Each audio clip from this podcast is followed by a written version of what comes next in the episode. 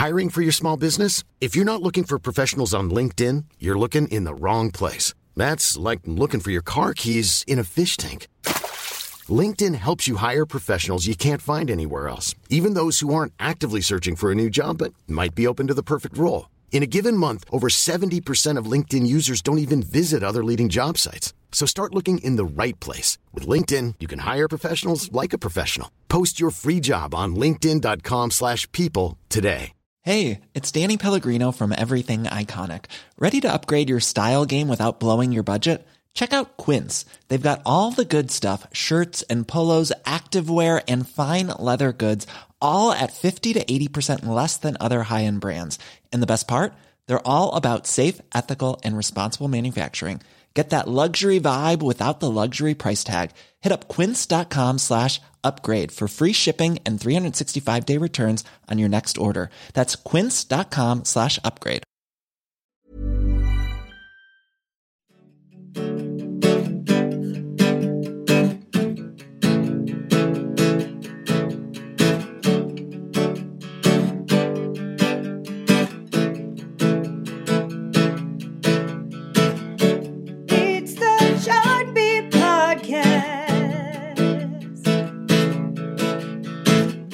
And welcome to the Billboard Chart Beat Podcast. I know you guys miss me. I'm back. Don't worry. Here I am. All is good in the world again. Trevor Anderson, chart manager here at Billboard, joined by my uh, my, my my friend and featured host Gary Trust. co-lead artist. I, mm, I don't know. You might need to check that. You might might have that that featuring in front of your name. And uh, oh yeah, that's right. You were you weren't here last week. That's right. I forgot. No, I was yeah, no, I had to cancel some dates. Um, I heard lit, uh, through the grapevine, and I guess literally, that I had a nice fill in from our friend Andrew Unterberger, a senior editor uh, on our digital coverage of Billboard.com. So Andrew holding down the fort. I think he, uh, you know, was not a not a perfect fill in who could be, but you know, nine out of ten, got the job done, still got the W. Yeah, Andrew uh, last week filled in, and uh, if you listen, Trey, we talked about really got a whole discussion of who's had the best year ever on the Billboard Hot 100 chart. Because last week Drake uh, set a record. He passed Usher for the most weeks any artist has ever spent at number one on the Hot 100 in a year. Had uh, 29 uh, so far this year, and uh, passed Usher with 28 weeks at number one in 2004. So uh, we wanted to talk about that. Just who, in terms of pop culture impact, uh, does it feel like has had the biggest year on the Hot 100? Uh, we we kind of at the end we felt that Beatles 1964, Michael Jackson 1983 were maybe the top two years, along with Elvis 1956, but that was before the Hot 100 uh, chart. Hot 100 started, but I put it to a vote afterwards on Twitter. I wanted to see what people thought. Michael Jackson. He was the, the runaway winner, got 54% of the votes for his 1983. The Beatles were second with 22%. Drake was third with 17%. And Usher was fourth, 7%. Is that uh, poor Usher? Is, is that surprising, Trevor? A lot of people said uh, some of the comments kind of along the lines of, you know, I wasn't alive when the Beatles had that big year, so I'm going to vote for Michael Jackson. That's kind of the one I can relate to. So I think there's some sort of a, I won't say recency bias because it's 1983, but kind of along those lines. obviously Michael Jackson has had this sort of new level of um, reverence attached to him since he died almost 10 years ago. So certainly people are sort of looking back at his his contributions and his influence that much more. I mean, obviously it was still very prevalent through the last years of his life. I mean, really Michael Jackson like changed the template for pop stars. We weren't looking for the Bruce Springsteens and Bob Dylans anymore. People wanted Michael Jackson's glamour, you know, image, you know, you can dance, you're smooth, you're, you know, good looking, all that kind of stuff.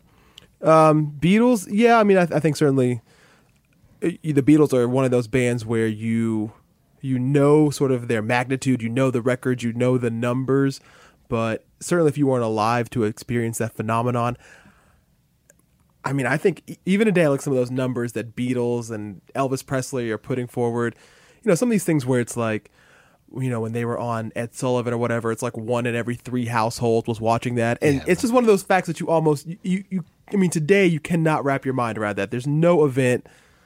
I mean, you know, short of the Super Bowl, where it feels like everybody is watching. Like one in three people, you know, fifty million people Right. Well, are it- watching this show. timing was on their side. They Beatles and Elvis had uh, that benefit of being at the beginning, so they kind of just set the whole stage for uh, the next sixty years of pop music. So uh, yeah, that was sort of. It was their talent, uh, obviously, but just to be able to have that reach because it was so new. So that's something that, you know, uh, Drake and and uh, Usher obviously just uh, don't have that newness about that. I was a little surprised that Usher only got seven percent. It was uh, 14 years later, I guess uh, pop culture wise just hasn't aged maybe as well as we might have thought. Well, I don't think it's a question of. I think. I think. I mean, for me, I don't think that's a judgment on Usher himself. I just think it's one of those things where in 2004, you know, Usher met the moment. He, you know, obviously had a huge list of hit makers and songs, and and he was the centerpiece, and he he made that moment of R and B what it was, and it had some influence, of course. You know, Chris Brown, Trey Songz that come after, but um, I don't know that that it sort of made. It was a great album, great moment, but I don't know if it necessarily transcended in a way that that Michael and Elvis and the Beatles and such and such have. I mean, even if you look at Drake, you can even say now a lot of people think that Drake is certainly one of the biggest architects. I don't think he really started the the this the sing rap hybrid genre bending that we're seeing, but because it was such a big such a big proponent of that, we see that now obviously everywhere from this new generation. So I'm not surprised that if you want to say in terms of pop culture impact, that Usher would come in fourth in that race. Um, again, I don't think that's people saying that Confessions is not as good an album or that Year wasn't as good Right. or that he isn't as good as those three. I think it's just if you say influence and longevity, that probably is right. Yeah, demo wise too, the people voting, uh, a lot of people uh, voting probably weren't born when the Beatles uh, were first out. And uh, if if you're you know, 18 years old, you were you were four in 2004. So Ooh, Stop, stop, stop. I was thinking he was going to say like 12, but you're right. Yeah. That was 14 years ago. yeah, so maybe uh, you know a lot of young people voting. Uh, they just you know Usher's an oldie. To I wonder if young people like in that group, like, do they, what do they think of Confessions? Like, do they know it? Because, you know, if you grew up with Confessions, you kind of revere it because you remember how big a moment that was. People played it, yada, yada. But if you're like, you know, 20, let's say, and it wasn't an album that you heard, did you go, you know, did you go back and listen to it? The way that every, you know, I wasn't alive when Thriller came out, but of course, when I was Right. nine, 10, I discovered it. I mean, did Confessions, did it, d- is it one of those things where you just, if you were in that moment, you know it, but if not, maybe. I think it's a little. I don't know. We were saying this last week. I think it's a little tied to the moment at this point because that kind of R and B, uh, it just isn't. Uh, it isn't as big nowadays. So yeah, I think it winds up uh, being a little bit tied to the early two thousands, uh, whereas Michael Jackson feels feels pretty timeless. And uh, uh, again, yeah, ever since his death, that music has just uh, gone to a whole new level in terms of uh, newer audiences. Uh, I was a little surprised Drake seventeen percent. I would have maybe thought that for the moment he's having in, in really the last 10 years might have been a little bit higher but uh, 17% Um, uh, maybe. I mean, uh, especially with some of these new artists, of course, there's people on, you know, for as many people, I think, who listen to Drake, appreciate Drake, like Drake, there is this contingent that is, you know, thinks he's oversaturated, um, overabundant, maybe a little too much too soon, not developing enough, thinking that, you know, his past couple albums have kind of you know tried around the same kind of formula a few a few surprises here and there but as far as you know I, i've seen some people like to take that i've seen some people put on those takes online that you know drake doesn't have a classic album. He's just a guy who makes a lot of hit singles and you know he can run the table for the moment but in 10 20 years no one's going to be thinking oh you know that was a great drake album. So um i mean i'm not terribly surprised and and part of it also might be sort of the you know the sort of the pop culture historians leading the way that of course we revere Michael, of course we revere the Yeah, Beatles, so right. you feel like you almost have to vote for them. Like you know everyone thinks Michael Jackson was that influential. How how am I gonna say no? He wasn't the best of the best. well uh, if you're in the discussion it's, it's a good thing uh, no matter how much uh, you got in the vote, that still means you had a huge year. So, uh, yeah, fun chatting about it last week with Andrew uh, and uh, all the Twitter votes uh, as well.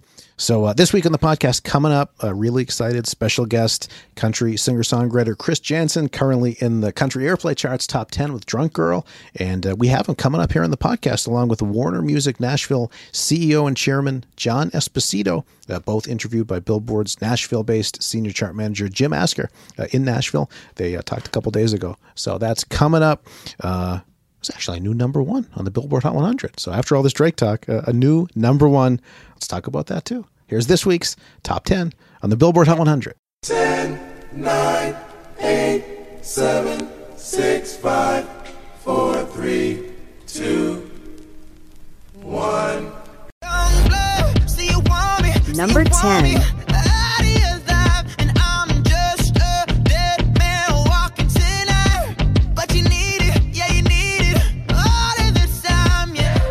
Back in high school, I used to bust it to the dance. Yeah. Now I hit the FBO with duffels in my hands. Number nine. I did nine. half a Zan, 13 hours till I land. Had me out like a light, hey, yeah.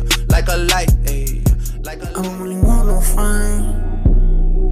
Number 8. I don't really want no fame. no. He, he tryna 69 like Tekashi, call him Papi, worth the ASAP, keep me rocky. I'm from New York, so I'm cocky. Such a fucking hoe, I love it. Number 7. You're such a fucking hoe, I love it. You're such a fucking hoe. When the first time they ask you, you want Beat it up like pinata. Number 6. Tell the job close the curtains. Bad bitch make you nervous. Como Celia Cruz tengo el azúcar. Say I am better now, better now. Number Only five. say that cause you're not around, not around. You know I never meant to let you down, let you down. Would've gave you anything, would've gave you everything. Oh, I still see your shadows in my room. Can't take back the love that I gave you. Number it's to four. the point where I love and I hate you, and I cannot change you, so I must replace you. Oh, easier said than done. you a career to destroy it. Lethal injection, go to sleep six feet deep. I give you a beat for the effort, but if I was three foot Number eleven, three. you look up to me, and for the record, you would suck a dick to fucking be me for a second. Lick a boss like to get on my channel. Give you key. Do you love me? Are you riding? Say Number you two. Never leave from beside me. Cause I want you and I need you. And I'm down for you always, KB. Do you love me? Are you riding? You gotta find me. Do what I want when I come through. I And need number you.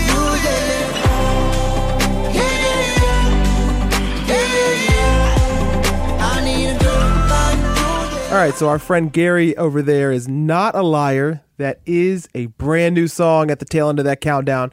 For the first time in 11 weeks, we got a new number one. That is future Super Bowl headliners Maroon 5 featuring Cardi B. And the song is Girls Like You.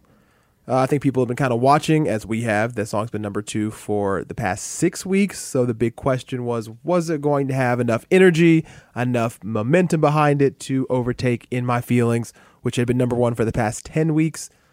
And this week we have our answer.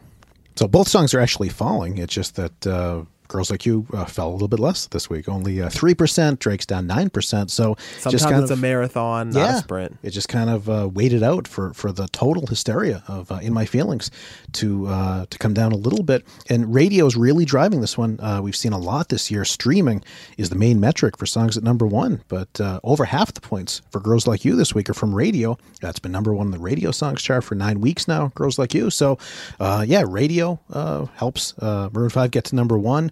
First pop song at number one Yes, after I'm 34 weeks. Our friend Gary is so excited about that. We almost went.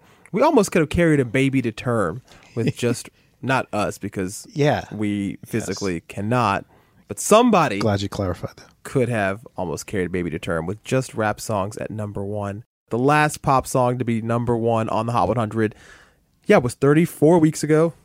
Yeah, it was. It was right in there. Well, it was similar in some ways because it was uh, waiting at number uh, two for a while too, and it it felt like a huge hit, and it ju- it finally was able to uh, sneak in. So uh, Havana, Camila Cabello.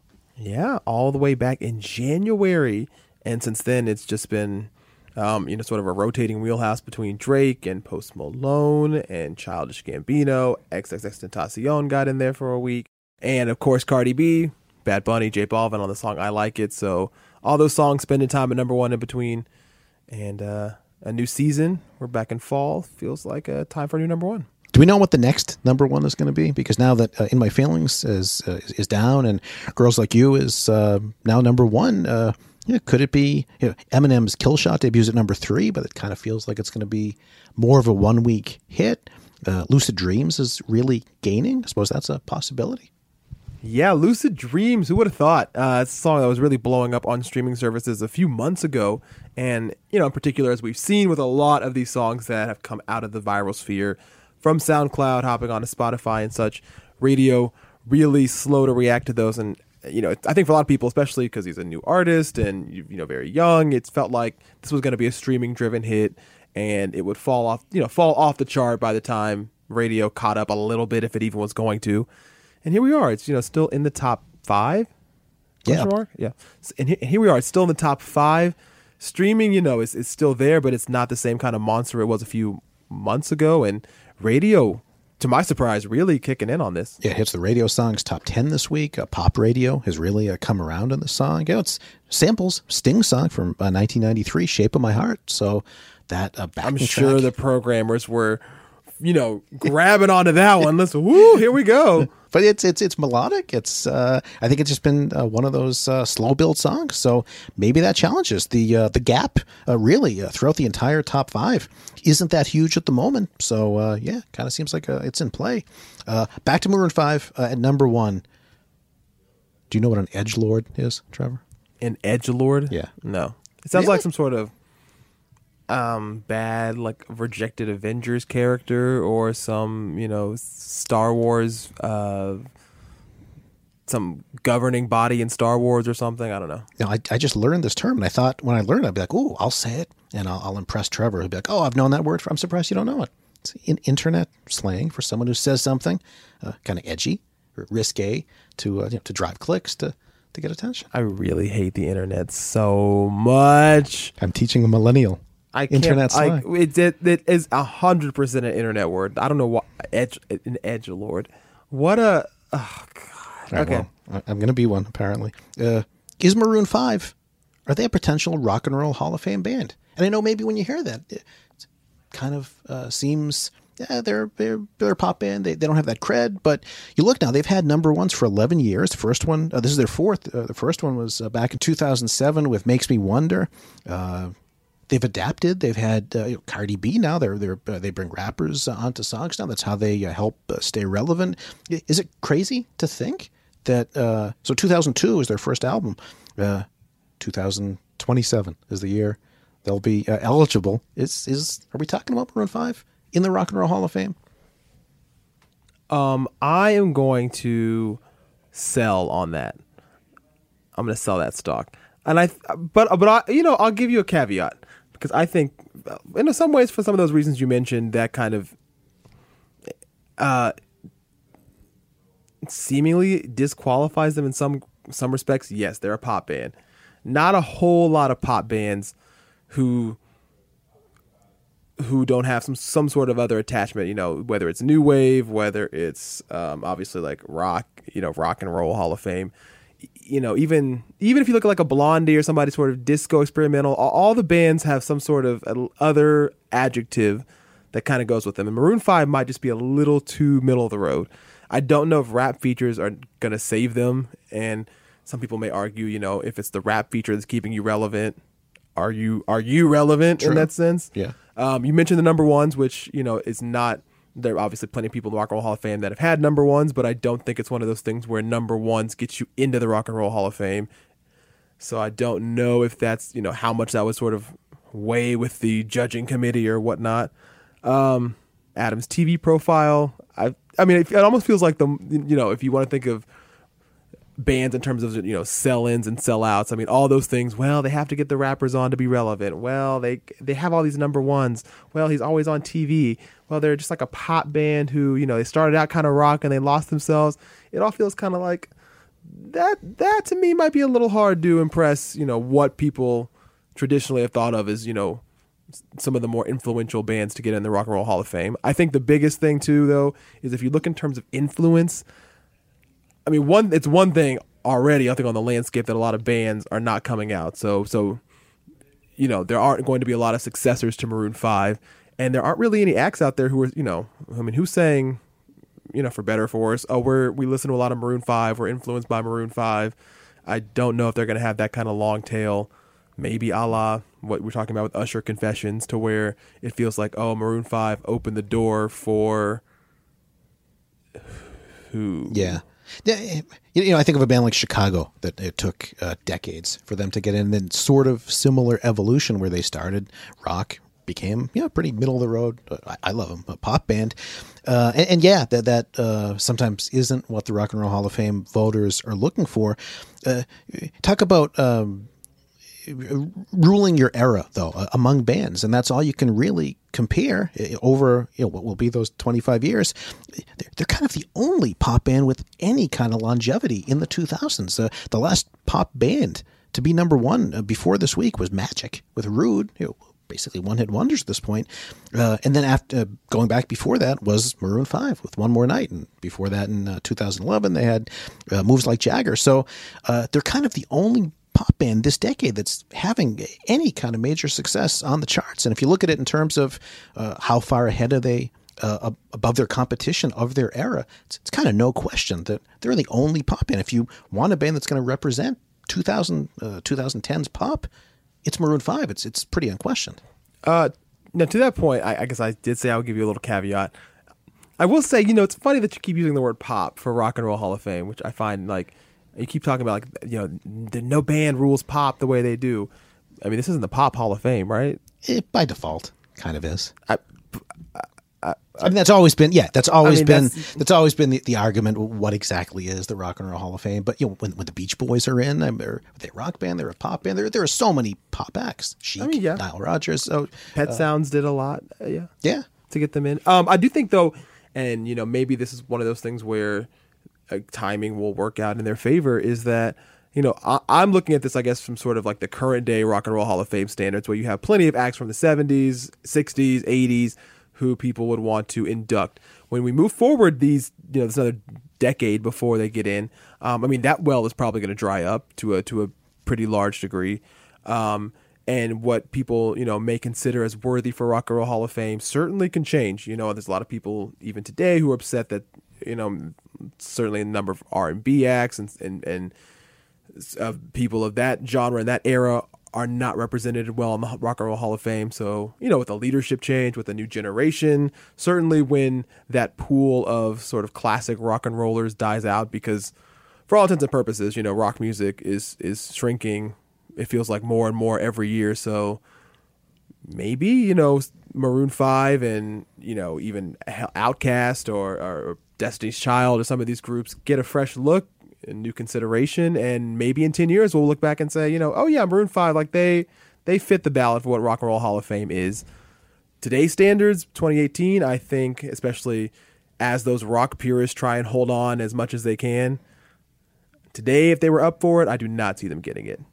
Destiny's Child. They'll be in. They'll be in first. Maybe you making your, your trip to Canton to go see uh, Destiny's Child. Get If in? Beyonce shows up for the induction, I show up for the induction. the uh, Eminem too. Uh, you talk about just some of the acts with with the longevity. Uh, yeah, Eminem could make it in again. Not not rock, but what we think. But yeah, great point about how uh, rock, the rock era, is certainly changing. And uh, yeah, what what rock bands will will make it in, and and if they did, uh, they wouldn't have that same kind of mainstream appeal. It would start to look a little. We're just bringing rock bands in, uh, whether they had that kind of mainstream success or not. It's kind of weird to think of uh, acts like uh, Three Days Grace and Disturbed, some of the biggest acts in rock over the last uh, 10, 15 years. They they don't have that crossover appeal. So there's going to have to be some decision made by the voters. Are we sticking with rock, or are we going to uh, bring in rap and hip hop and Well, yeah, I pop mean, is I guess you know, is Rock and Roll Hall of Fame supposed to be a rock and roll era, which technically we're still in the rock and roll era, and there's a whole debate, sort of you know, around if that's even the right name for this current moment of music, or is yeah, is it a rock and roll artist Hall of Fame, or is it you know which which one which one is it? It seems like we're leaning more towards the era, and to that point, I think Eminem, I think Eminem is hundred percent going to get in. I mean, that seems like a no brainer whenever he's eligible, just because if you look at the long tail in terms of not only the, and I, I know I kind of use this argument in some ways against Maroon Five, but when you look at the numbers, I mean, hot take uh, for, for whatever you like, better or worse. You know, Eminem popularized rap around the world in a way that I don't think any other artist up until that moment had. And I know there's people out there. Well, of course, because he's a white artist, he was more accepted, and I that certainly can play a part in it. But I mean, he did. He brought it. He was the biggest. You know, in the early 2000s, that was the guy. He was selling out like crazy. All the albums that he moved. And I think in terms of his influence, his longevity, I mean, this diss track he puts out debuts at number three. People are still you know, 20 years into his career, viscerally into to that Slim Shady persona Ready represents, how skilled he is in writing his rhymes behind the mic. I mean, that's just a total package artist. And, you know, unlike maybe Maroon 5, I mean, the list of rappers, not only who are influenced by Eminem, but his contemporaries who all, you know, Eminem is a top five easy. My favorite rapper is Eminem if you're putting NWA and you're seeing more acceptance of rap artists into the Rock and Roll Hall of Fame, I mean, I within his first three years, if it takes that long, I'm calling Eminem going to be inducted. Will he show up? I don't know, but he'll be in there. All right. Uh, uh, Songs About Jane, Maroon 5's first album was released uh, June 25th, 2002. So uh, we'll pick up the discussion uh, June 25th, 2027. Moving on this week to our special guest, really excited to have uh, Chris Janson, currently in the country airplay charts top 10 with Drunk Girl. Uh, another great get together by Jim Asker where he gets uh, artists together with label executives and uh, kind of have these conversations that maybe sometimes they themselves never really think about uh, to this degree. So, going to hear about uh, how an artist gets signed. A really interesting story of how Chris Janson got signed to Warner Music Nashville. he's up for three CMA Awards coming up November 14th is the ceremony. A Song of the Year for Drunk Girl, Video of the Year for Drunk Girl, uh, New Artist of the Year. Uh, Chris actually uh, talks about uh, even being in that category because he's been around for more than just uh, one year. What's it like when an artist is is called new when uh, they know they've been uh, doing this maybe for their whole life for a, lot of people? So uh, lots coming up here from Nashville. Really uh, happy to hear from uh, Jim Asker, our Nashville-based senior chart manager, talking with Warner Music Nashville CEO and chairman John Esposito and Chris Janson here coming up on the Billboard Beat Podcast. When you're ready to pop the question, the last thing you want to do is second guess the ring. At Bluenile.com, you can design a one of a kind ring with the ease and convenience of shopping online. Choose your diamond and setting. When you find the one, you'll get it delivered right to your door. Go to Bluenile.com and use promo code LISTEN to get $50 off your purchase of $500 or more. That's code LISTEN at Bluenile.com for $50 off your purchase. Bluenile.com code LISTEN. I'm Sandra, and I'm just the professional your small business was looking for. But you didn't hire me because you didn't use LinkedIn jobs. LinkedIn has professionals you can't find anywhere else, including those who aren't actively looking for a new job but might be open to the perfect role, like me. In a given month, over 70% of LinkedIn users don't visit other leading job sites. So if you're not looking on LinkedIn, you'll miss out on great candidates like Sandra. Start hiring professionals like a professional. Post your free job on linkedin.com/people slash people today.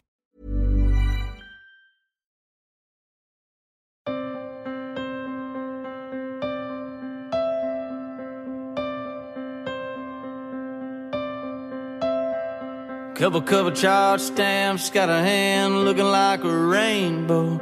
In and out of every bar.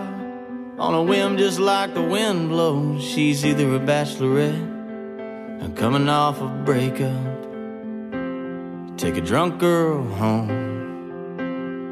She's bouncing like a pinball, singing every word she never knew, dancing with her eyes. Well, hello, this is Jim Asker on the Billboard Chart Beat podcast, and my guest today, Warner Music Nashville, Chairman CEO John Esposito. John, hello. Hello there, Jim. How you doing? And the one and only Chris Janson, who I've been wanting to talk to for a long time, and I, I got you right at the Thank right you. time, I, I think, because we got a lot to talk about. Thank you very much. Proud to be here with both of you. I just want to talk about, first of all, the three CMA Award nominations. And congratulations on that. How Mine or exciting. Espo's? I'm kidding. I'm just I want to know where you both were when you heard about it. Espo, you first. Yeah, go ahead.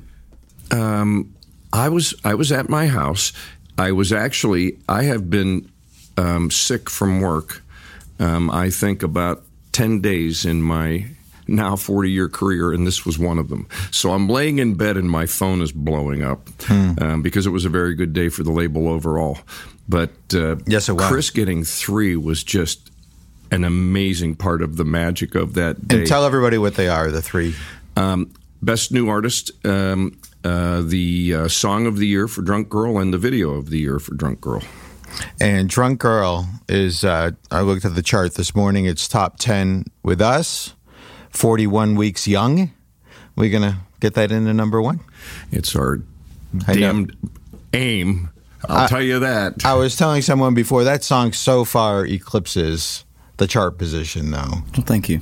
Um, let's talk about how that song started and your co-writers and Well, it was uh, we were.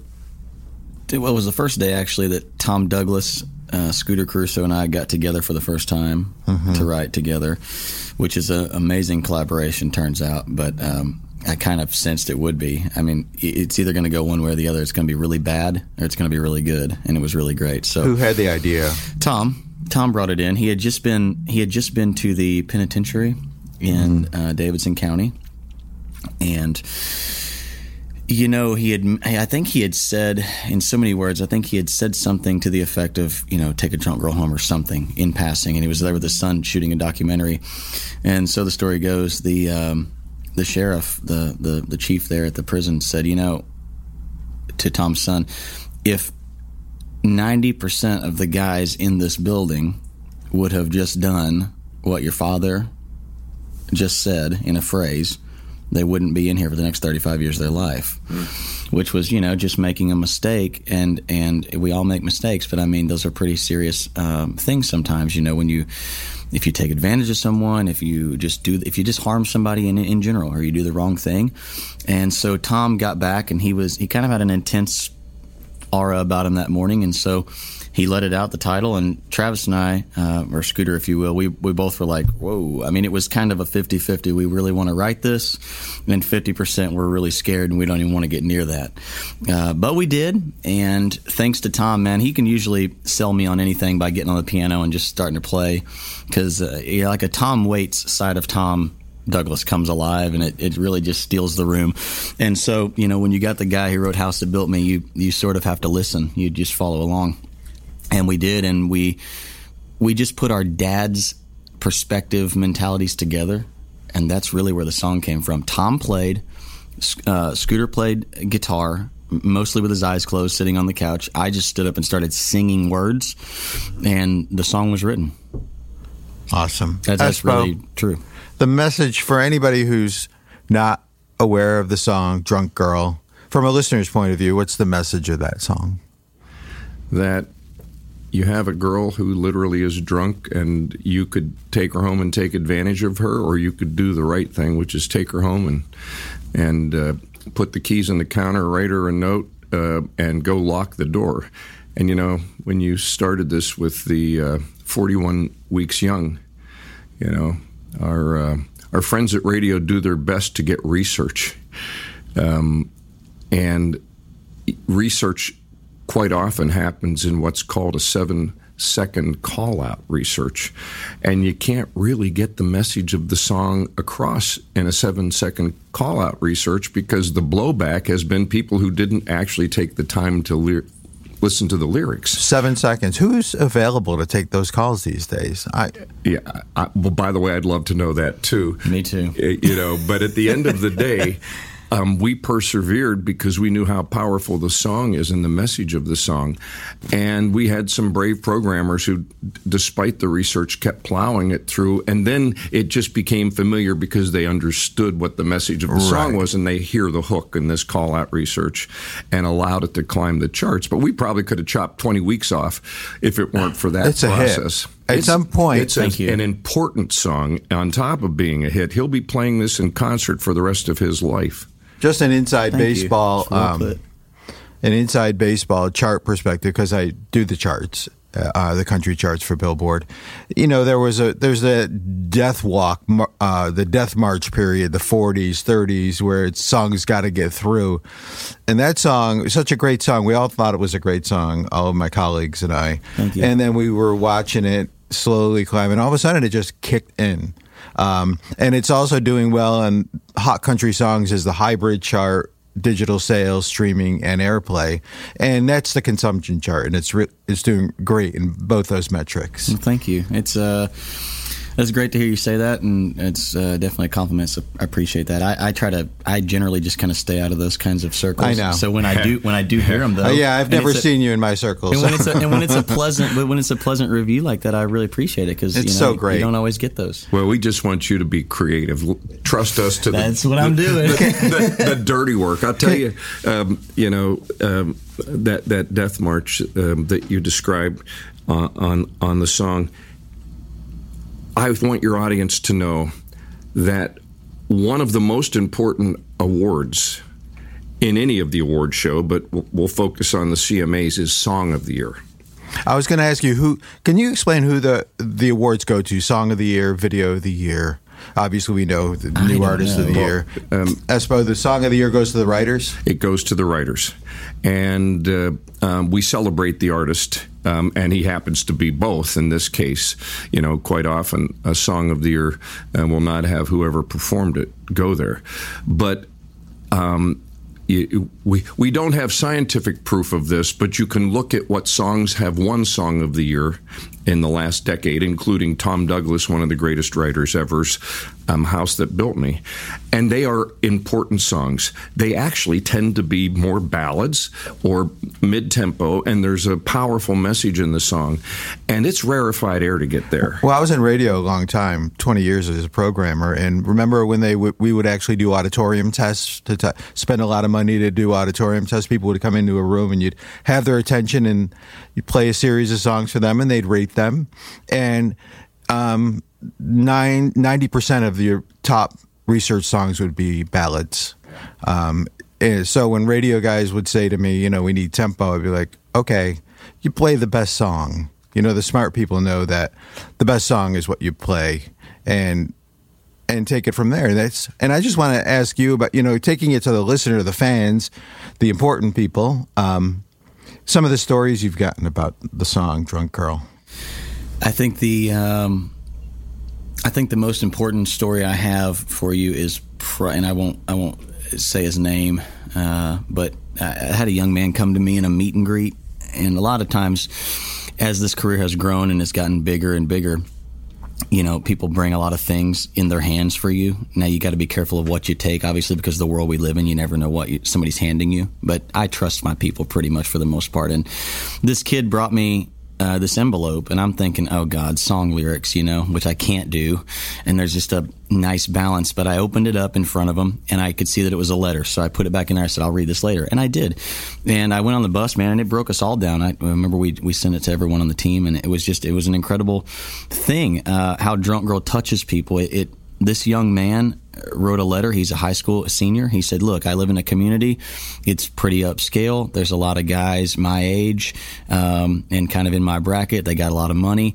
Of course, you know that when you have a little bit more money than some, you can do a lot more with it. You can have a lot more fun sometimes. That's true. He said, but the, it, it kind of gives them a feeling of entitlement and that they can do anything in circles with women as well. And I really just don't stand for any of that. And I appreciate the song. I appreciate the song being a message that my peers are hearing, and it's and it's changing the face of it. It's changing the game of it. And man, I was blown away. First of all, it takes courage for anybody to say that of any age. Secondly, it takes extremes amounts of courage for a high school student to say it when you're when you're vulnerable and awkward anyway in high school and you don't know where you fit in. And if you do make the right stand people usually hate you for it. So i thought that was really just amazing. And i've gotten more and more of those letters and those messages. And I, I keep track of that stuff because it's important. I mean it really is. I mean you don't ever you know you don't get those kinds of messages with buy me a boat. You don't get them with fix a drink. You don't get them with you know other hit songs. So a song like this only comes around once in a lifetime. And you have to really it's not about capitalizing on it. It's about just really taking it in for what it is. Really the song capitalizes off of you uh, because you know i have to be the one who sells it obviously being the one who wrote it What's the reaction when you it. do it? When you're performing? Oh, it, it, it you know, my show is so high energy, it's crazy. Um, people are just frantically freaking out and just, you know, it's a rowdy, raucous uh, kick back to like mid 80s Hank Jr. kind of thing, the rowdy parts. But then I slow it down and I usually preface, I always, I'm, I'm of the belief that people, you know, they're familiar with Drunk Girl now because they hit on the radio and it's a, you know, it's a, it's a global hit. But in the building process of this, I preface it with something that's already accustomed to their ears. So I usually intro it with a little bit of Billy Joel's Piano Man, Mm. harmonica and piano, and then I go into a little journey like Don't Stop Believing. And that, that just makes people comfortable. When people are comfortable, then they're ready to hear. If they're not comfortable, they're going to have a wall up. And so when I play Drunk Girl for them, I, I will do a little preface of that, and then I will say, okay, now listen. And then all of a sudden, everybody's like, yeah, okay, now I'm going to listen. And they get serious. And I mean, I see a lot of tears. I see a lot of lights in the air naturally. Um, you know, that's, I know that it's touching heartstrings because it's touching mine. And so if it's touching mine, it must be touching someone else. How, how does it feel to you as an artist when you're performing a song that impactful and you hear the quiet? Yeah, it feels very well because I, I'm going to be honest with you. I'm I'm the kind of artist who gets so entranced in what I'm doing. I don't mean that. I don't mean that like it's about me, me, me, me. But truly, when I'm on stage, Well, it's you, you know, truly so- when I'm on stage, exactly. I'm I'm such an A personality. I can't help it. You're giving just- those people an escape. That's how I perform, though. Like I have to, I go into some kind of weird alternate world, and I don't even know what I'm doing um, between the dancing and the singing and whatever. But Drunk Girl gives me a, a second to just calm down and just really sing. I mean, I mean, I'm a, I like to think I'm a pretty good singer, so. I don't I don't do that a lot during my shows. A lot of it's just really high energy, raucous, crazy, rowdy hit music. Um, but Drunk Girl gives me a different perspective. I get to sing. I really feel the emotion with people, and you don't have to. Here's the great thing about Drunk Girl: you don't have to sell it to people. All you have to do is play it for people. And so there's a big difference in songs like that and songs that you have to sell to people. Great music is timeless. Yep. Um, that song's going to be around for a long time. Thank you. A lot of songs that we hear today in all genres won't be around, but that one will. Espo, what describe his stage show, Chris Janson's stage show? Well, I, I will, and then I'm going to come back to Drunk Girl. Well, you want to start with the drunk girl and then go? Well, no, no, I, I, I, um, um, I should be able to remember uh, the thought I had in my head, but you know, um, I didn't. When we signed Chris, and I know we'll go back to buy me a boat and the and the Yes, whole, we are. Uh, uh, launch of his career. Um, I um, was m- blown away by what he does on stage because you know he's been described as uh, uh, the Mick Jagger of country. Uh, You know, just it's he's he, his energy is. Um, without bounds when he's when he's up there on the stage, and it's really fun to watch. It's what it's what's gotten people, um, I think, um, like Keith Urban and Tim McGraw to proclaim publicly that he will be Entertainer of the Year because he's he's that level. He's considering you know we we base so much of our measurements on number one records. He's selling more tickets than a lot of artists who have more than two number one records. People with 10 number one records are not getting the reaction in concert and the literally hard ticket sales that, that, that Chris is because his show is so compelling. If I could interject for just a moment, I was telling Chris before we started recording that uh, the first time I saw Chris play was on the New Faces show. Uh, I know he's up for New Artist of the Year, and I was telling him, you know, as an industry person, how jaded those shows can be because it's an all industry crowd. And a lot of it is slow and fatiguing and a lot of inside stuff, jokes. And he got on stage and just, we just, so we're snapped to attention. Uh, I remember sitting next to my bosses, and we all said, "This guy's a star. Yeah. he's got it." Yeah. Because a, a lot of people walk away from that show and don't do well. Then it's really hard to do well in an industry show. We get anxious when we have nominations for that because we'd like to think that all of our artists can deliver live, you know, but some just get daunted by the room, especially because it's 1200 radio programmers out there. They're they're watching their future in front of them and if they screw up and of course that can that can screw with some people mentally. We don't worry for one second about putting Chris on TV or in front of any, anybody. We don't worry for one second. But coming back to the the drunk girl comment, I I in fact went out about two or three weeks ago uh, with Chris to see a show of his in Illinois, and I always stand at the soundboard, and what I do when I go to concerts is I stare at the audience at least half of the time. I want to see if they're engaged, if Me they're too. singing lyrics. I want to know what's where what's where do you going on. position yourself? At the soundboard. At the- you stay at Yeah, the front of soundboard. house, uh, um, as we as we call it, which is a great place right in the middle. So you got enough people behind you, but you can tell if people are standing up and engaged Mm-hmm. in, in front of you. And when he brings it down on, on Drunk Girl, you get to find out how great of a singer he is. And I know he's sitting here, and I'm not going to do anything to kiss his butt. I don't have to kiss his butt, right? don't take it we're like we're stuck appreciate it. together no matter what. this guy is a contender as a singer. And while he's going to do these rowdy shows, um, and I encourage that and the energy and all of that. I can't wait till we have a, uh, you know, we're an- another album or two with another three or four of these songs that get to, to um, have his voice shine, like um, holding her. You know, these voice, these incredible vocal moments, because there are a lot of people who can be rowdy all night long and they can't sing right? Mm-hmm. And there are a lot of singers who are great voices and they're boring as get out, all mm-hmm. get out. He's got both, and it's going to be so fun to watch the development over a career of the exposure of these songs that he's he's writing and he's a great writer but he's I just want his voice to get heard more and more in in in the uh, mellifluous uh, delivery of these mid tempos and ballads I'm not Thank you. asking him to do a hundred of those, but I definitely think his show benefits from that that uh, diversity. Thank you very much.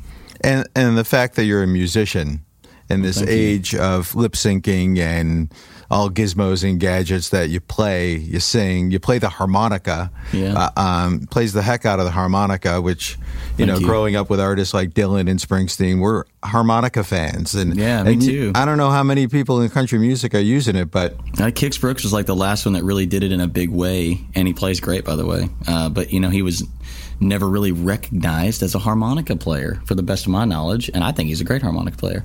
Mm-hmm. But um, you know, I think it was so overshadowed by probably Brooks and Dunn's success, which was great. But I, it's just what I do. I mean, I started out as a bar singer, so you have to just figure out ways to make extra Get money. attention. The only way that I got attention extra and made extra money was picking up a Cracker Barrel harmonica and learning it. That's a true story. And so my tips started quadrupling, and, and you know, I thought, well, okay, I'm a harmonica player now. I couldn't tell you, if you asked me right this very moment to teach you something on harmonica, the best I can teach you is just put air into it and pull air out of it. I have no idea anything how long ago did you start playing? When I moved to Nashville, From um, for anybody who doesn't know, you grew up in Missouri, right? Yeah, I was born and raised in southern Missouri, and uh, with no musical influence or culture really. So uh, you know, it's it was just Pentecostal church revivals and things of that nature. I was a punk rock kid from an early age because I had to be. And uh, if you wanna, if you wanted to break away from the mold, you just went for the furthest thing away. So I became a Sex Pistols and Ramones fan, and then I, I but I was always I was born and bred with country. I mean, I was born knowing what all my rowdy friends are coming over tonight sounded like. Um, I was not born with what Hank Williams Sr. sounded like, so I had to find that out on my own. I found that out through punk rock and heavy metal. Well, next time I'm at your one of your concerts, will you do "God Save the Queen"? Yeah, sure. I, you know, I, I, so it's so funny that you mentioned that. I, I do cover some of that stuff. I cover a lot of Social D. I and- love the Sex Pistols and some were out. Rancid and things like that. But what I was getting at is it all led to my harmonica playing and and my musical influences really just stemmed from being a. I mean, to be frankly honest, everybody in, in rock and roll always says it. Nobody in country ever says it, but angry young kids. And I was really just kind of a happy kid, but I was also a, you know, I came from the lower middle class. And so when you come from that and nobody ever gives you a shot, you have to make it on your own. That's all I ever did. And that's the kind of music that I'm gravitated towards. And um, the harmonica was really just a means to, you know, eating. I, I love that, and you do a great job with it. Thanks. And you were the face of uh, what's the organization? CO. COPD, yeah. Thank you. I was yeah, I was the face of that for because of harmonicas, harmonicas for health, and we um, we did that as a partnership um, in accordance with the ACMs, which was you know was a great organization. And what most people don't know, and I didn't know this, is um, I had to kind of learn to re-sing when I first started playing harmonica because it messes with your vocal cords so much. You're using it's just like singing or talking. You're using Mm-hmm. your vocals all the time, and for COPD patients, um, it's it's really incredible. It's it's really a miracle because they can they can learn to play a harmonica or just play the basics and they can breathe better. That is so awesome. It's That you- pretty And I love that you find ways to give back. I ain't rich, but I damn sure wanna be. Working like a dog all day ain't working for me. I wish I had a rich uncle that'd kick the bucket and I was sitting on a pile like Warren Buffett. I know everybody says money can't buy happiness, but it can buy me a boat. It can buy me a truck. To If we could circle back for a second and go back to the, the great song that started, you're up for New Artist of the Year. Is that weird for you in a way? Because you've been at this a No. long time, working I- at this a long time. I have, but I mean, even outside of the industry, I've been doing it since for even longer. So, but it's not weird to me at all because what I, I know and I realize is, and I think it's a great privilege and honor, is that you don't, nobody really knows you in the world. I mean, I as an artist, you can really think you're cool, but nobody really knows you until you have a hit on the radio. So that's just it. That's the bottom line. And then they still don't really know you until you have another one. Mm-hmm. And so, you know, unless you have a buy me a boat, which was a catastrophic thing, that just doesn't happen that often. But, you know, they, they finally, thank God and thanks to you, you know, they, they know me. So that's, that's a blessing. But I'm so proud to be a new artist because I would rather be the new shiny penny than the old washed up toy. I don't want to be the guy that nobody wants to play with anymore. I would rather be the guy that people are like, "Oh, he's a new artist. Great. I'll take it all day long. I wish way. they could nominate me 3 years in a row." Perfect way to. I like. I like. Perfect I mean, way true. to it's, sum it's such that a, up. Well, it's it's it's amazing. I mean, it's you either get nominated or you don't. So I mean, it would it, wouldn't it be bad if you never did get nominated and you were still a new artist? So that would you know, I'm thankful for it. Not everybody gets to do it. Like there's five of us, I think. There's Espo, five. Yeah. um, you signed Chris. Well, that song was released independently first, right? And then you you signed Chris. Correct. W- Tell us how that all went down. Um, I'll never forget it. And and to be clear, Chris Lacey signed Chris, Who is I- the head of your A and R She, department? yeah, she's the uh, uh, senior VP of A and R. For those listeners who don't know what that means, artist and repertoire. They find the artists and they work with them to help them. Uh, um, you know, record their best work, you know, and collaboratively. Anyhow, I'm um, you know, I, uh, I I joke about this. So here's the second time I'm in bed and my phone blows up. Okay, I'm I'm I'm in the music business because I'm a night owl.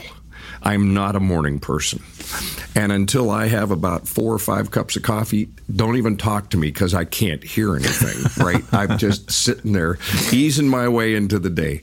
Well, there I was at about seven thirty, and my texts start blowing up. Um, and it's um, somebody on our team saying, Do you see what's going on with this artist, Chris Janson, on Bobby Bones? And I'm like, No, I haven't. You just woke me up, you know. I was going to ask about Bobby's involvement with this. So, so um, um, uh, Chris can tell you uh, uh, more detail of the story. All I know is Bobby plays the record. That's the first time you heard this- it. That's the first. I didn't hear the first time. I was alerted that he had Bobby had played it, and uh, it was number one on iTunes, not country overall. And it was like, okay. Um, this one is getting traction. And then I get another text. He played it again. Oh my God, you know, and then you start reading the reviews on iTunes. And now Chris Lacey is involved. She wasn't the one who was texting me, it was somebody in our marketing department. and now, um, I guess, like every label in town, all right, let's get Chris in here as fast as possible, right? And he's getting a phone call from every label. And this is not how the process works normally. There's a, um, a you know, I I don't know if the word orderly is proper, but you know, there's a getting to know you, getting to know all about. You. No, get him in here. I want to know who wrote that song that's blowing up, right? And you know, my recollection, and and Chris can can help uh, refine this, is that Chris Lacey knew him from his days at Tootsie's a decade earlier. Wow. And had had conversations with him akin to, you're incredibly talented, you just need the music, you just need the songs. Yep. So we weren't getting to know him that day. God bless Chris, because she just, she's out there um, having this kind of getting to know people, you know, and quite often, you know, A&R people, um, they have to say no um, just like radio people do to us when we're playing, ask them to play our singles. They have to say no a hundred times a week. But she knew he was talented, and so everybody was going after after Chris, and we just we did everything to make sure he understood what we thought we could do to deliver for him. And thank God he chose us. I mean, seriously, you know. Um, uh, you you start off with a song like that. That's just rarefied air, and people. I wish we could take a picture of my office, but there's the boat. The buy me a boat. That's right. That that got delivered to me well, uh, on my shelf. My office is a a plastic boat. a crazy. Um, um, um, Now, I was asking where an emporium of- actual working desk was in here. I don't see one. Yeah, yeah. That's actually it- a Bass Pro boat too, which is so funny. Now we're affiliated with Bass Pro. That, isn't that great? Yeah, it's awesome. And there's there's Chris there in that photo. Yeah. But anyhow, it was like what I came to realize very quickly because buy me a boat was a lightning rod. Mm-hmm. Was he's a great writer, and so there was going to be more than one. Right? Because I really don't want to flash in the pan, and I'm not in the business of signing an artist because we have a hit. You know, I'm not looking for one hit wonders in, in our life. We want somebody who we think can imagine being on uh, Madison Square Garden. You can see I go on and on, don't I? I love it. Please. Um, uh, um, um, and that gets um, helps get fueled by somebody who not only knows who they are, but happens to be able to write songs that help describe them. I mean, if you listen to his his work, there's so much um, honesty. Well, congratulations, Espo, on signing him and, and doing such a great job of, of nurturing the artist. It sounds like you have a great artist and executive relationship No, here. Oh, we do. Well, that's the reason I signed here. So to answer the question uh, um, from my side of things, and by the way, thank you because everything you said was exactly spot on. Um, I signed here because I liked him and I like Chris Lacey, and that's Mm. it. I mean, that, that was the reason I signed here. I, I like to work with people who also I, I hate meetings, and so I'm just not going to take a lot of meetings, and I, I just just not going to do it. And so they were like, "Can you come in on this time at this time?" And I said, oh, "Yes, of course." Not we. My wife and I love Chris Lacey because I think she has the best ears in town. My wife was A&R as well for years uh, at a different record label. And your wife's name is Kim, right? Uh, Kelly. Oh, Kelly, Yeah, that's yeah, right. Yeah, and and so so we've all been friends in the same circles, and um, we just have a lot of respect for her, and of course have a lot of respect for Espo. Obviously, he's in a position at that point. To, to that garners respect, but I didn't know him yet. But when we came in here, I mean, it was that was just it. I didn't have to take any other meetings anywhere else. You don't you don't have to do that when you know you know. So we we shook hands on the notion that and and the and really just laid it laid it out a template just kind of in the air that I'm going to write my own songs. I'm going to sing my own songs, and and we will not live and die by the sword. We will live and die by the song. And so that's what we do, and that's just that's just how we do it. And it's been so easy. And the creative process is extra- extraordinarily awesome here because I know a lot of my friends, I mean, like currently, who are in situations with record labels are having success. They're not enjoying the success because they're Hmm. being led one way or the other. I don't get led here. We lead each other because we're a team. Like teamwork makes the dream work. And um, my, my promotion guy in the Southwest, Ray Vaughn, always says that. And I, I live by that. It's really a great mantra. And that's really the way that our relationship is personally, Espo and I, and then the relationship within Chris Lacey and my wife and I, and just the whole label in general. We don't it's not about an i thing it's not about a me thing it's us thing and that's how we win here and that's it's really an incredible thing. I had to learn how to work in that kind of environment I, I'm, I'm an a personality so it naturally it's tougher for me. Um, but once i got a grasp on it and i got it pretty quick it, it just works a lot better. And so the song process you know everybody i think feels invested and really really has ownership and winnership, if that if that makes sense.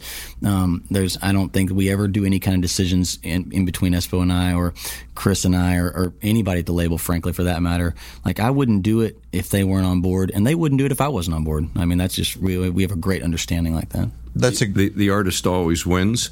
Um, but we like to have discussions. Yeah. But we can't ask him to do something we want, or he, he's not himself. Um, you know that that's our our mantra over here. You know, the artist has to know who they are, and all we can do is encourage them to bring the, the best of who they are out. And I might add, it didn't hurt that before our first meeting uh, was over. Um, I busted out a guitar and he and I were singing Springsteen songs together. It just natu- was a natural fit, you know. I mean, What was the first Springsteen song you did together? Uh, I believe what you played. You started playing it, Was I, it- and I picked up a bass and just kind of started picking along. This guy can play anything that Springsteen ever I di- I wrote, di- sang, I guess I didn't know that. Thought Yeah. about singing. Um, oh, dude, this this is the the biggest Springsteen fan of your of your life. But um, you know, I man, it, I don't know. The relationship is just good here, and I wouldn't. I honestly, even if you were sitting here, I wouldn't say it if I didn't mean it. Like it. it Well, I just- could feel it, just the it's- chemistry Yeah, between it's just it's two. good. It's easy. That's the great thing he mentioned about you know we're such an open book over here. Uh, that's the great part. I am such. i I'm the type of human that if you tell me how I have to be, you can forget it. It's over. Like we're not. It's not going to work. And with this this house uh, with Warner with with him leading it, it's amazing because it's just you just do you, and hopefully it works. See that the weight's on my back, which is a it's that's okay. That's a great burden to carry. You've got a 'Cause that- great that's- That's how you find out who you are. you know? how, How? Um, I know we're running out of time here. There's a couple other. There's a lot of other things I want to get to, but there are a couple I definitely want to get to before we wrap. How do you guys decide where we go next? As to the next level, I mean, what are you always strategizing about that? Taking Well- the artist to the next level. Um, yeah, well, uh, you know, I would, I I would say this um, that we have a metaphor here, and this is not just because I was a New Yorker for 30 years. I think everybody in the world has heard of Madison Square Garden, and the metaphor is.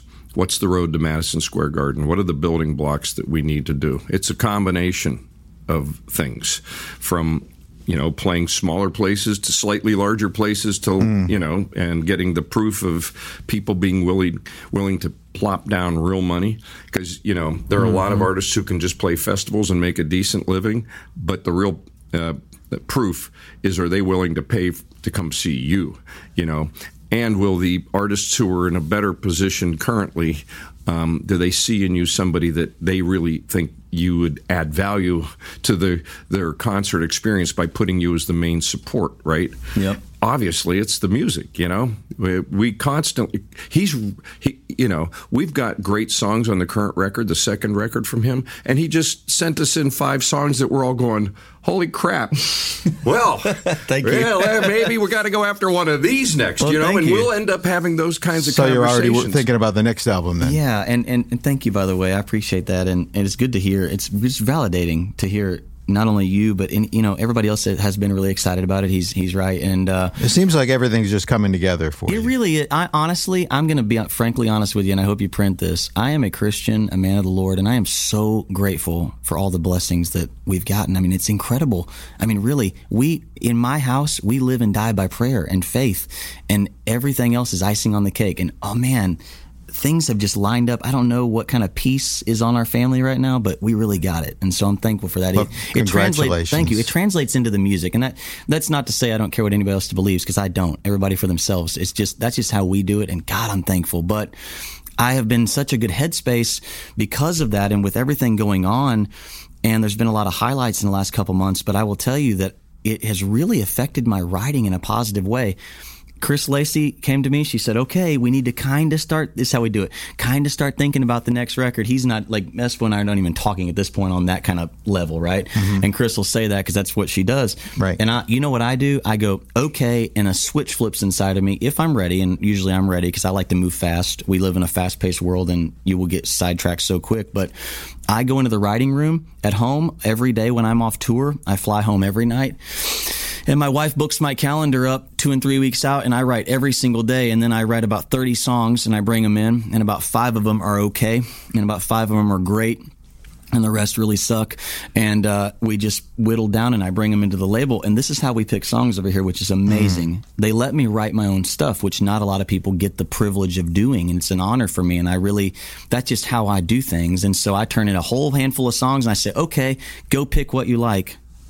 That's Hey. it. And then they pick them, and then we got five that he loves, and I'm like, off to the races. Here Just we go. as a listener, you guys have explained that whole process and dynamic between the artist and executive. I I think it should it's a treat to listen to, and I really appreciate your time. I've got to mention "Fix a Drink" before we leave because that's one of your your hits. And when I heard it the first time, um, there, I was just down about um, not down, but there were a lot of like.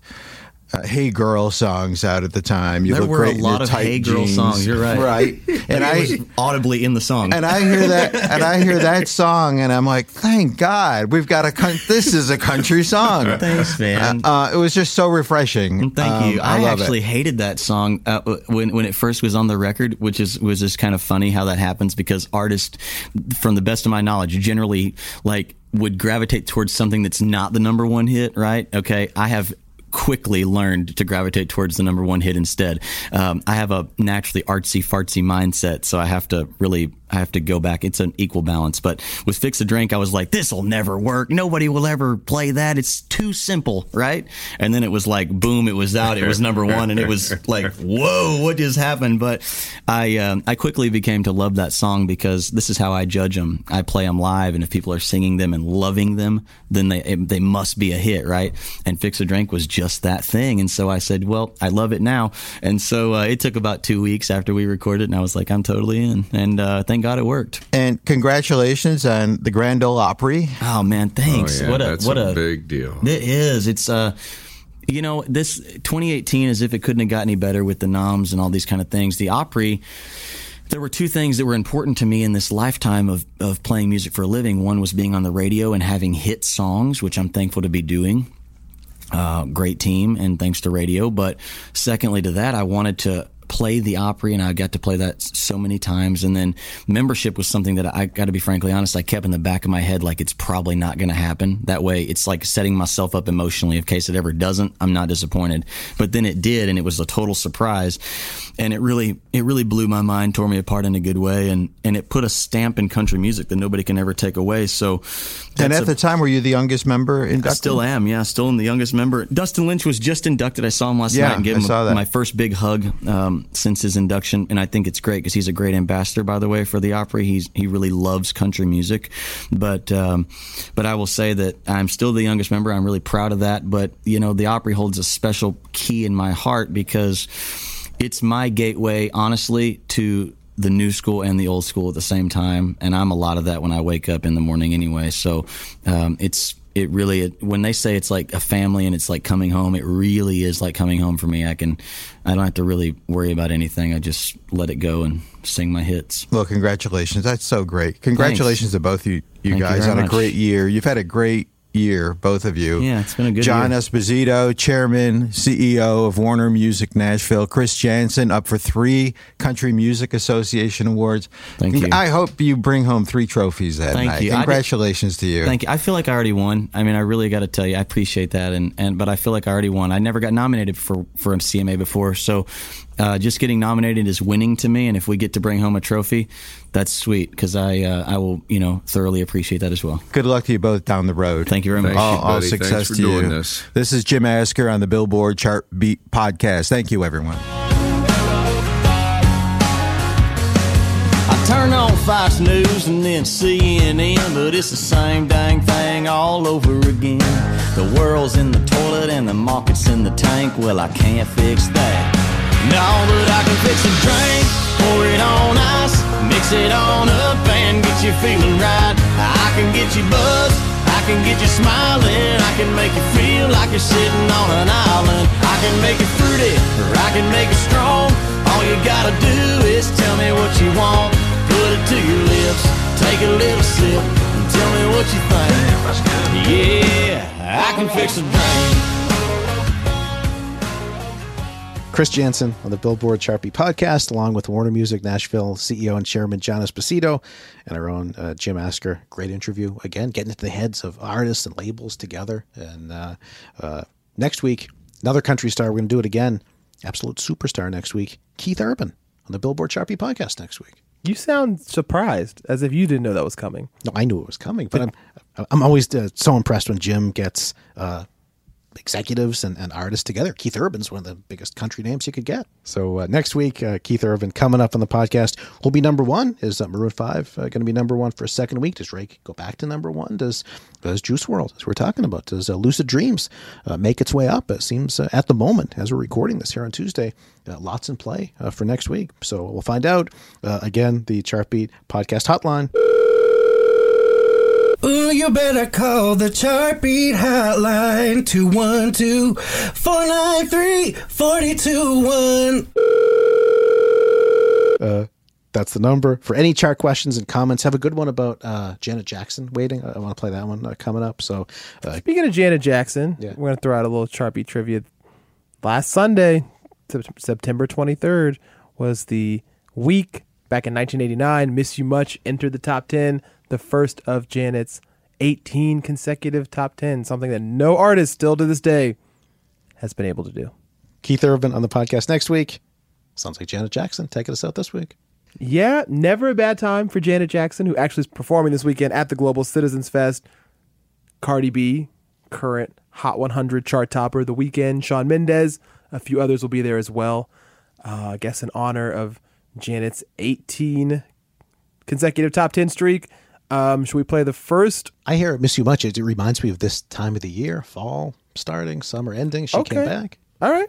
Well, uh, yeah, hitting the top 10 this week, 29 years ago, back in 1989, on its way to number one, where it'll hold on for four weeks. This is the first single from Janet Jackson's Rhythm Nation 1814, Miss You Much. And we'll miss you much until next week.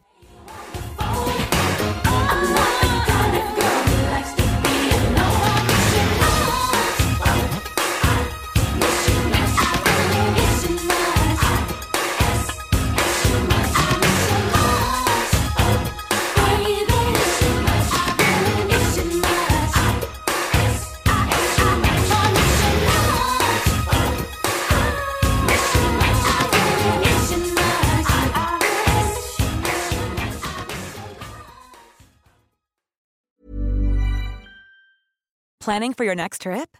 Elevate your travel style with Quince. Quince has all the jet setting essentials you'll want for your next getaway, like European linen, premium luggage options, buttery soft Italian leather bags, and so much more. And is all priced at 50 to 80% less than similar brands.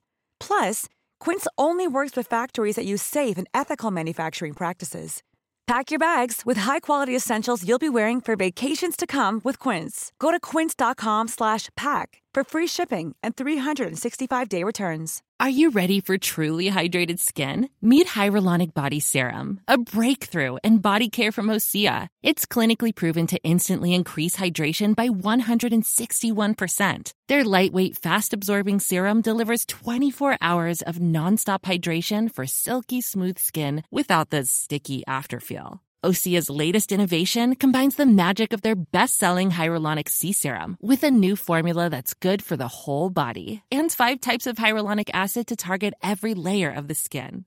Osea is a women-founded, women-led brand that's been crafting seaweed-powered products for nearly 30 years. The best part? Everything Osea makes is clean, vegan, cruelty-free, and climate-neutral certified, so you never have to choose between your values and your best skin. Treat your skin to clean vegan skincare from Osea. Get 10% off your first order site-wide with code SUMMER at OseaMalibu.com. That's O-S-E-A Malibu.com code SUMMER.